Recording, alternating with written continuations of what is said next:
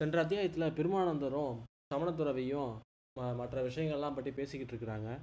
அப்படி பேசிக்கிட்டு இருக்கும் பொழுது அந்த இடத்துல வந்த தூணை பற்றி நம்ம பெருமானந்தர் கேட்க சமணத்துறவி அதுக்கு சரியாக பதில் சொல்லாதனால கொஞ்சம் கோபமாகி அவரை திட்டுறாருங்க. அப்படி திட்டினதுக்கு அப்புறமா கொஞ்ச நேரம் கழித்து நம்ம சமணத்துறவி என்ன பண்ணுறாரு நீங்களே என்ன ரெண்டு மூணு நாள் முன்னாடி கூப்பிட்டுட்டீங்க.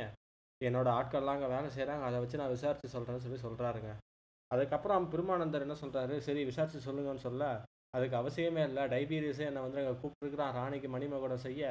நான் ஒரு அறுபது வயசு முதியவன் போல் வேஷம் போட்டுட்டு அங்கே போய் செய்கிறேன் அளவு எடுத்துகிட்டு வரேன். மற்ற விஷயங்கள்லாம் விசாரிக்கிறேன்னு சொல்லி சொல்கிறாருங்க அதே மாதிரி அவரும் போயிட்டு அங்கே விசாரிக்கிறாரு. அப்படி விசாரிக்கும் பொழுது ராணிக்கு தலையில் அளவெல்லாம் எடுக்கிறாரு.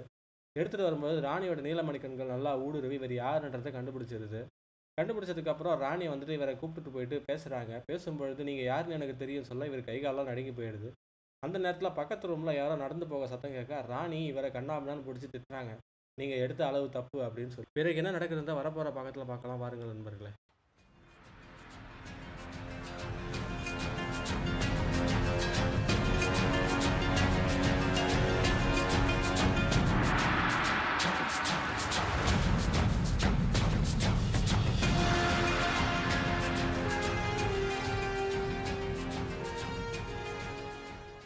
இந்திர விழா விடுதியின் அந்த பிரம்மாண்ட அறையில் சிறந்த வல்லுநர்களை வச்சு சிலைகளெல்லாம் வடிச்சிருந்தாங்க. இரண்டு சுவர்கள்லையும் இரண்டு வெண்கல சிலைகளை வச்சு அதன் கையில் தீப்பந்தங்களை கொடுத்துருந்தாங்க. நடுவில் ஒரு அழகிய வெண்கல சிலையை தலையை ஒரு பக்கமாக திருப்பி வச்ச மாதிரி வச்சுருந்தாங்க. அந்த சிலைகளுக்கே போட்டியாக ராணி அதன் மேலே கை வச்சுக்கிட்டு அழகாக நின்றுட்டு இருந்தாங்க.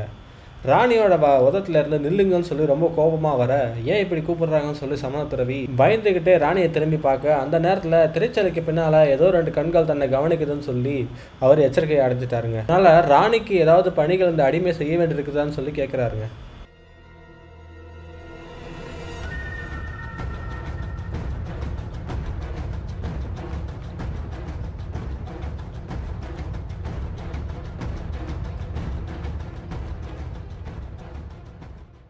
ராணியோட கண்களில் கோபம் இன்னும் கொழுந்து விட்டு எரிய தொடங்குது. அனல் கக்கும் பேச்சுக்களை ராணியோட உதடுகள் ஒதுக்கி உதிர்க்குதுங்க. என்ன பேசுகிறாங்க சொல்லலாம் நீங்கள் செய்த வேலையை ஒழுங்காக செஞ்சீங்களா? அப்படின்னு சொல்லி கேட்குறாங்க ரொம்ப கோபமாக ராணி கேட்குறாங்க ராணி முதல்ல சிரிச்சுட்டு பிறகு திடீர்னு சொல்லி அந்த நகைப்பை மாற்றிக்கிட்டு நீ யாருன்ற எனக்கு தெரியும் சொல்லி ரகசியமாக சொன்னாங்க. அதுக்கப்புறம் ஏதோ பெருங்குரலில் நில்லுங்கன்னு சொல்லி கூப்பிட்டாங்க. இதெல்லாம் சேர்த்து பார்த்தா ராணி ஏதோ நாடகம் போடுறாங்க. என்ன தான் செய்கிறாங்க அப்படின்னு சொல்லி புரியாமல் திரும்ப கேட்குறாருங்க எதை பற்றி கேட்குறீங்க அப்படின்னு சொல்லி கேட்குறாரு மகுடம் செய்யும் பணியை பற்றி. ஏன்? அந்த பணிக்கு என்ன? சரியாகவே செய்து கொடுக்கிறேன். சரியாக உம்மால் செய்திருக்க முடியுமா? முடியும். ஏன் முடியாது? நீர் அளவெடுத்ததே சரியில்லையே. அதுவரை நிதானமாக பேசிட்டு இருந்த சமணத்துறை அவர் வேலையை குறை சொன்ன அவருக்கு கொஞ்சம் கோபம் வர ஆரம்பிச்சிருச்சு. ராணி அப்படின்னு சொல்லி ரொம்ப வேகமாக கூப்பிட ஏன் பொற்கொள்ளரே நான் பொற்கொள்ளர் மரபில் பிறந்தவன். சரி பொற்கொள்ளர் மரபில் வளர்ந்தவன்.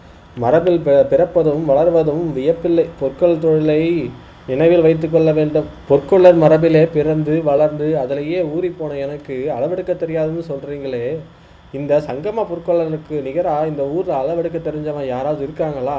நீங்களே போய் கேட்டு பாருங்கள் முதல்ல என் பொற்கொள்ள தொழிலை அறிஞ்சிக்கிட்டு அப்புறமா பேசுங்க அப்படின்னு சொல்லி சொல்கிறாங்க அதை பற்றி எனக்கு தெரியாது அப்படின்னு சொல்லி சொல்லவே இன்னும் ரொம்ப கோபமாகறாங்க சமூகத்துறவி ஏன்? உங்கள் நாட்டில் வல்லுநர்கள் அதிகமாக இருக்கிறாங்களா என்னை விட? அப்படின்னு சொல்லி ராணி கிட்ட கேட்க ராணி ஆம் சொல்லி பதில் சொல்கிறாங்க அதனால தான் இங்கேருந்து முத்துக்களையும் இதையும் வாங்கிட்டு போகிறாங்களோன்னு சொல்லி அடிகளும் கொஞ்சம் வினவுறாருங்க. ராணி இதுக்கு உடனே பதில் சொல்லாமல் கொஞ்ச நேரம் யோசிச்சுட்டு பொற்களரே நீர் கோபித்து பயனில்லை. நீர் எடுத்த அளவு சரியில்லை. எங்கே உமது குறிப்புகளை கூடும் சொல்லி ராணி கையை நீட்டுறாங்க. அவர் என்ன பண்ணுறாரு தன்னோட பேழையிலேருந்து சில ஓலைகளை எடுத்து அடிகள் எக்ஸ்பிளைன் பண்ண ஆரம்பிக்கிறாருங்க. இது தலையின் சுற்றளவு பின்பகுதியிலேருந்து முகத்துக்கு பக்கத்தில் இந்த இடம் வரும். இந்த இடத்துல எவன அரச குடும்ப சின்னம் பொறிக்கப்படும்? இதையெல்லாம் உத்து கவனிப்பது போல் நடிச்சுக்கிட்டு ராணி என்ன பண்ணுறாங்க ஏதோ சந்தேகம் கேட்பது போலயே அவர் காது பக்கத்தில் வந்துட்டு அடிகளே நீங்கள் கொஞ்சம் இறைஞ்சி பேசும். எல்லாம் பெருசாக கேட்குறபடி கூவும் அப்படின்னு சொல்லி ரகசியமாக சொல்கிறாங்க இது ஏதோ நான் புரிஞ்சுக்கிட்ட அடிகள் என்ன பண்ணுறாரு இந்த இடத்துல நாலு விறகடை அதற்கு கம்மியாக வந்தால் இதெல்லாம் செய்ய முடியாது. இந்த இடத்துல ஐந்து கிரகங்கள் உச்சமாக இருப்பவர் அரச பதவியில் உட்காரணும். அதுக்கு இந்த இடத்துல ஐந்து மணிமுடிகளை வைக்கணும். இப்படி அப்படி ஏதோ அடிகள் சொல்லிக்கிட்டே இறஞ்சி பேசிக்கிட்டே வராருங்க. அப்போ ராணி மறுபடியும் அவர் பக்கத்தில் வந்துட்டு காது ரகசியமாக சொல்கிறாங்க ஏதோ அந்த இரண்டு கண்கள் நம்மளை கவனிச்சுட்டே இருக்குது அப்படின்னு சொல்லி சொல்கிறாங்க ராணி தன்னை அடிகளேன்னு சொல்லி எச்சரித்த பொழுதே தன்னை யாருன்னு சொல்லி ராணி புரிஞ்சுக்கிட்டாங்கன்னு நம்ம சமணத்துறவிக்கும் புரிஞ்சு போச்சுங்க. அவர் என்ன பண்ணுறாரு அனாவசியமாக மேலும் அந்த அளவுகளை பற்றி தப்பு தப்பாக ஏதோ பேச தொடங்க. இதோ இந்த அளவுகளை இந்த ஓலைகளில் பொறிச்சிருக்கிறேன் ராணி. நான் மகுடம் செய்வேனா அல்லவா என்று உங்களுக்கு சந்தேகம் இருந்தால் உங்கள் நாட்டு பொருட்களால் யாராவது இருந்தால் அவரை விட்டு செய்ய சொல்லுங்களேன். என்னால் முடிந்தது இவ்வளோதான் அப்படின்னு சொல்லி கோபமாக சொல்கிறப்ப நடிக்கிறாரு. எங்கள் நாட்டு பொருட்களர் யாரும் தேவையில்லை அடிகளே. அளவுகளை நானே கொடுக்கிறேன் அப்படின்னு சொல்லிட்டு பின்னாடி இந்த திரைச்சலை பக்கத்தில் போனாங்க ராணி. சில நிமிஷத்துக்கெல்லாம் வெளிவந்து சற்று இருங்கள் பொற்கொள்ளரே. எங்கள் படைத்தலைவருக்கு சொல்லி அனுப்புகிறேன் அவரும் வந்து விடட்டும் அப்படின்னு சொல்லி சொல்கிறாங்க அந்த நேரத்தில் ராணியோட கையில் ஒரு பட்டுச்சீலை இருந்தது. ஆனால் ராணி ஏதோ ஒரு பெரிய நாடகத்தை நடத்துகிறாங்கன்னு சொல்லி சமணத்துறவி புரிஞ்சுக்கிட்டு எதுவும் பேசாமல் அமைதியாக நிற்கிறாருங்க படைத்தலைவர் எதற்கு ராணி? அவருக்கு மகிழ்த்து நலவை பற்றி என்ன தெரியும்?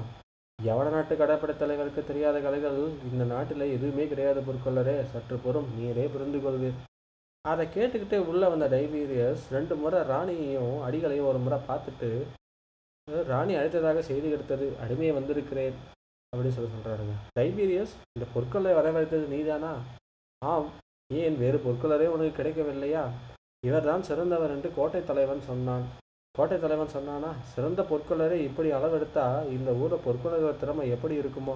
இதோ பார் அளவுகளை அப்படின்னு சொல்லி நறுக்கு ஓலையை ராணி டைபீரஸ் கொடுக்கும் டைபீரஸ் இந்த ஓலையை அள இந்த குறிப்புகளை சுற்றி முற்றியும் பார்த்துட்டு ராணியை சுற்றி முற்றியும் ரெண்டு மூணு தடவை பார்த்துட்டு ராணி அளவுகளை தவறு தான் எனக்கு தெரியலையே.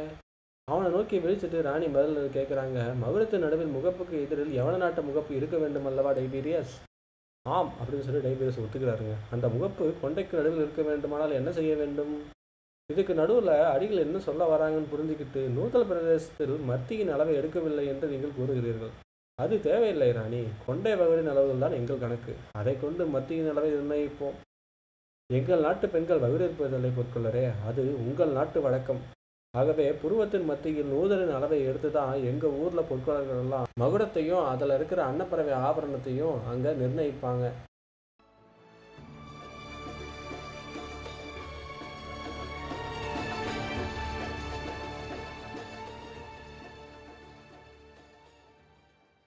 ஆம் உமக்கு அன்னப்பறவை ஆபரணத்தின் அடையாளம் தெரிய வேண்டும் அல்லவா?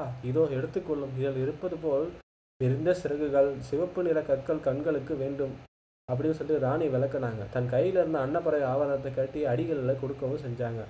அத்துடன் டைபீரியஸை பார்த்து டைபீரியஸ் இந்த மணிமகனத்தில் பிழை எதுவும் இருக்கக்கூடாது.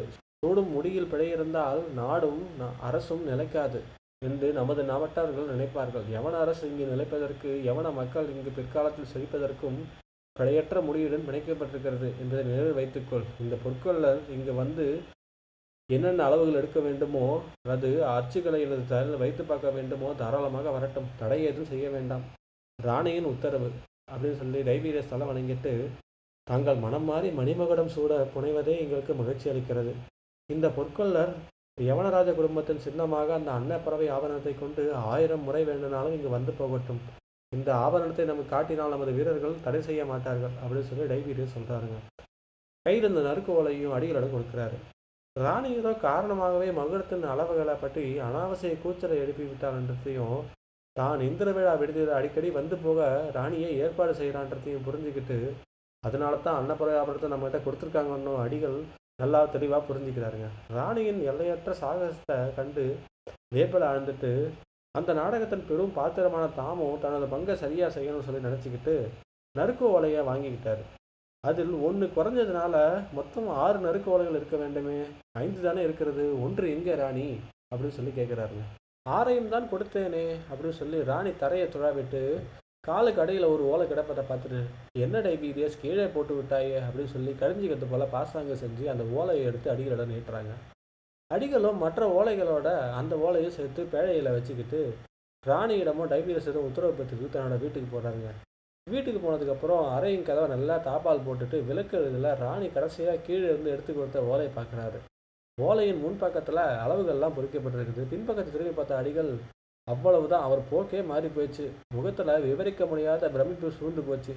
பெண் சாகசம் பெரும் சாகசம் அப்படின்னு சொல்லி ஆச்சரியத்தால் ஏதோ சொல்லுறாருங்க இரண்டாம் ஜாமத்தில் ஆரம்பத்தில் சங்கமத்துறையில் காத்திருக்கும். கடற்கரை குடிசையில் ஒன்றில் பந்தம் ஒன்றில் இருமுறை அசையும். அந்த அசைத பின் அதை நோக்கி செல்லும் அப்படின்னு சொல்லி ராணி அதில் எழுதியிருக்கிறாங்க. அடிகள் தீவிரமாக யோசித்து பார்த்துட்டு ராணி தம்ம ரகசியமாக சந்திக்க முயல்கிறார் என்பதை மட்டும் உயிர்த்து கொண்டார் தவிர கடற்கரை குடிசைக்கு ராணி எப்படி வர முடியும்? அந்த குடிசை யாருடையது? பந்தம் ஆடினால் கோட்டை வாயில்களர்கள் கவனிக்க மாட்டார்களா? அப்படியெல்லாம் விடை புரியாததுனால அன்றிரவு இரண்டாம் ஜாமத்தில் கடற்கரையில் அந்த குடிசைக்கு எதிரில் காத்திருந்தாருங்க. அப்படி குடிசைக்கு வெளியில் காத்திருந்தவருக்கு விடை மட்டுமல்ல பெரிய அதிர்ச்சியும் அந்த நேரத்தில் காத்துக்கிட்டு இருந்தது.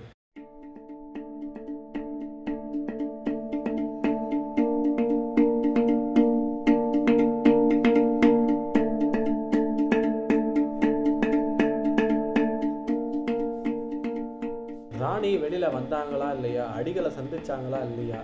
அடிகளுக்கு அந்த குடிசைக்கு உள்ளே போனதுக்கப்புறம் என்ன அதிர்ச்சி காத்துக்கிட்டு இருந்தது அப்படின்றதுலாம் நம்ம வரப்போகிற பாகத்தில் பார்க்கலாம். நன்றி வணக்கம் நண்பர்களே.